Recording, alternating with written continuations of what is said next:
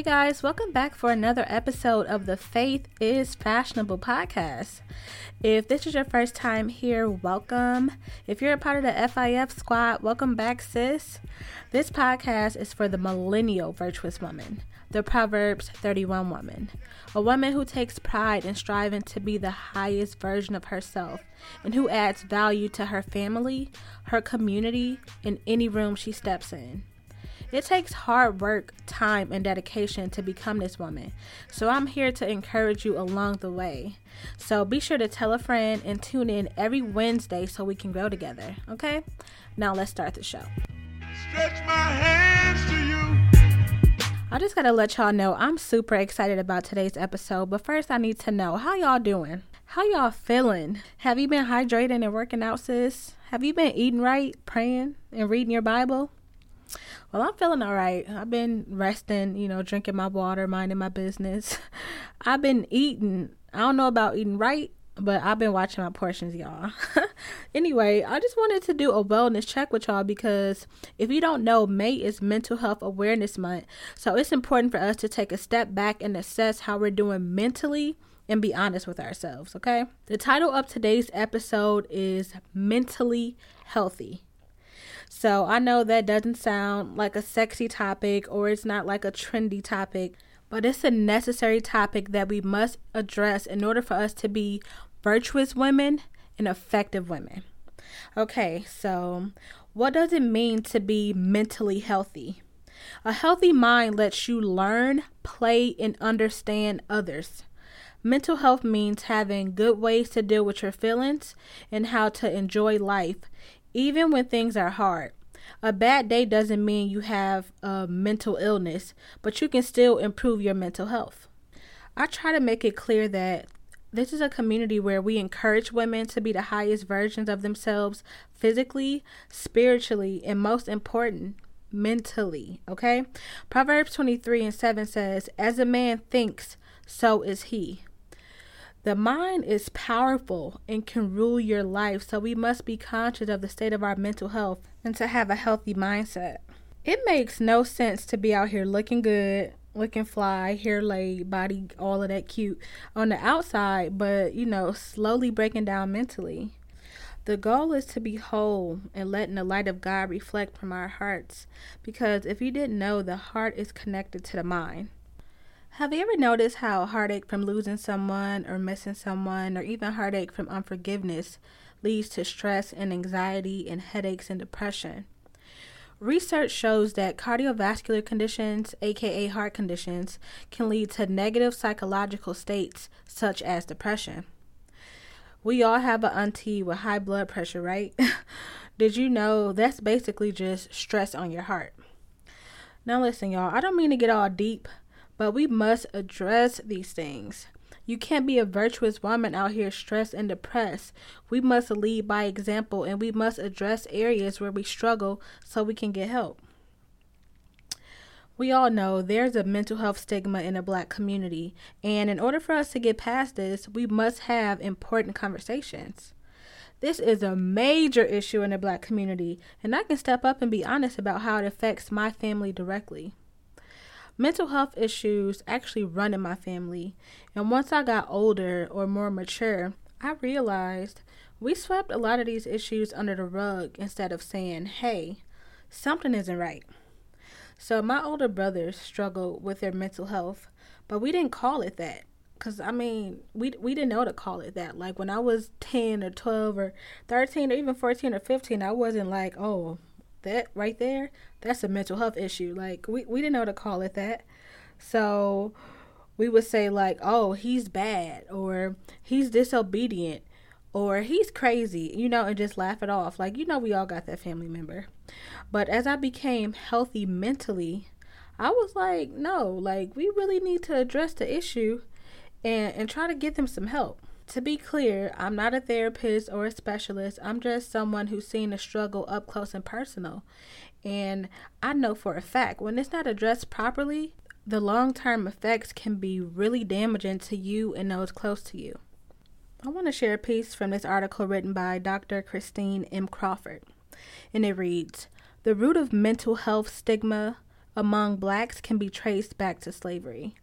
When it was a commonly thought that slaves were not sophisticated enough to develop depression, anxiety, or other mental health disorders. Bred from those historic misconceptions, we learn to ignore mental illness or call it other terms like stress and being tired. These nuanced descriptions for depression and other mental illnesses that the black community has adopted and passed on from generation to generation leads to underestimating the effects and impact of mental health conditions and beliefs that a psychiatric disorder is a personal weakness. All these factors have created a culture that is fearful and uninformed about mental illness. This episode is brought to you by the Faith is Fashionable Group. Head over to our site, www.faithisfashionable.com, to grab your self care calendar with daily tips to keep you inspired and motivated. The link is in the show notes. Also, be sure to rate and review the podcast if the show has been a blessing to you. Now, let's get back to the show. After reading that article, I had to assess my mind. At times, I find myself stressed or tired, or tired and stressed after pushing myself too hard, and that puts me in a funk. And if I don't check myself, rest, get quiet, meditate, and get into prayer, that stressful funk will attempt to linger. And ain't nobody got time for that, okay? It's very easy to slip into an unhealthy mental place, so we have to be very aware of our thoughts and feelings. Statistics tell us that 25% of African Americans seek mental health care compared to 40% of whites. If we actively work towards changing the stigma of mental health in our communities, those numbers can drastically change. Each one of us can make a difference in the lives of people who look like us, who need mental health support, if we step up to the plate. So, I have three tips for us to be mentally healthy. And my first tip is to know that it's okay to not be okay. Who said you have to be happy and jolly and kicking your heels up every day? Sometimes you have a day where you just have to stop breathe and say, you know what? Listen, things are trying to go left, but this too shall pass. I'm going to take a long bath. I'm going to meditate. I'm going to pray, and I'm going to pick up on this tomorrow. The issue is we put pressure on ourselves to get things done and be excellent. And when things don't go as planned, the first thing we do is stress. Now, I want to challenge you to reflect versus stress nine times out of ten, that one thing you're stressing about, you overcame in the past, or you have the ability to overcome in the moment. Reflect on those times you came out victorious and don't give stress any time to linger, period. Listen, like my girl Ariam said in episode 10, it's all about mind control. We have control over our thoughts, we have control over our mind. Choose wisely. So, my second tip is to practice forgiveness. Even if it's just forgiving that person who cut you off on the road.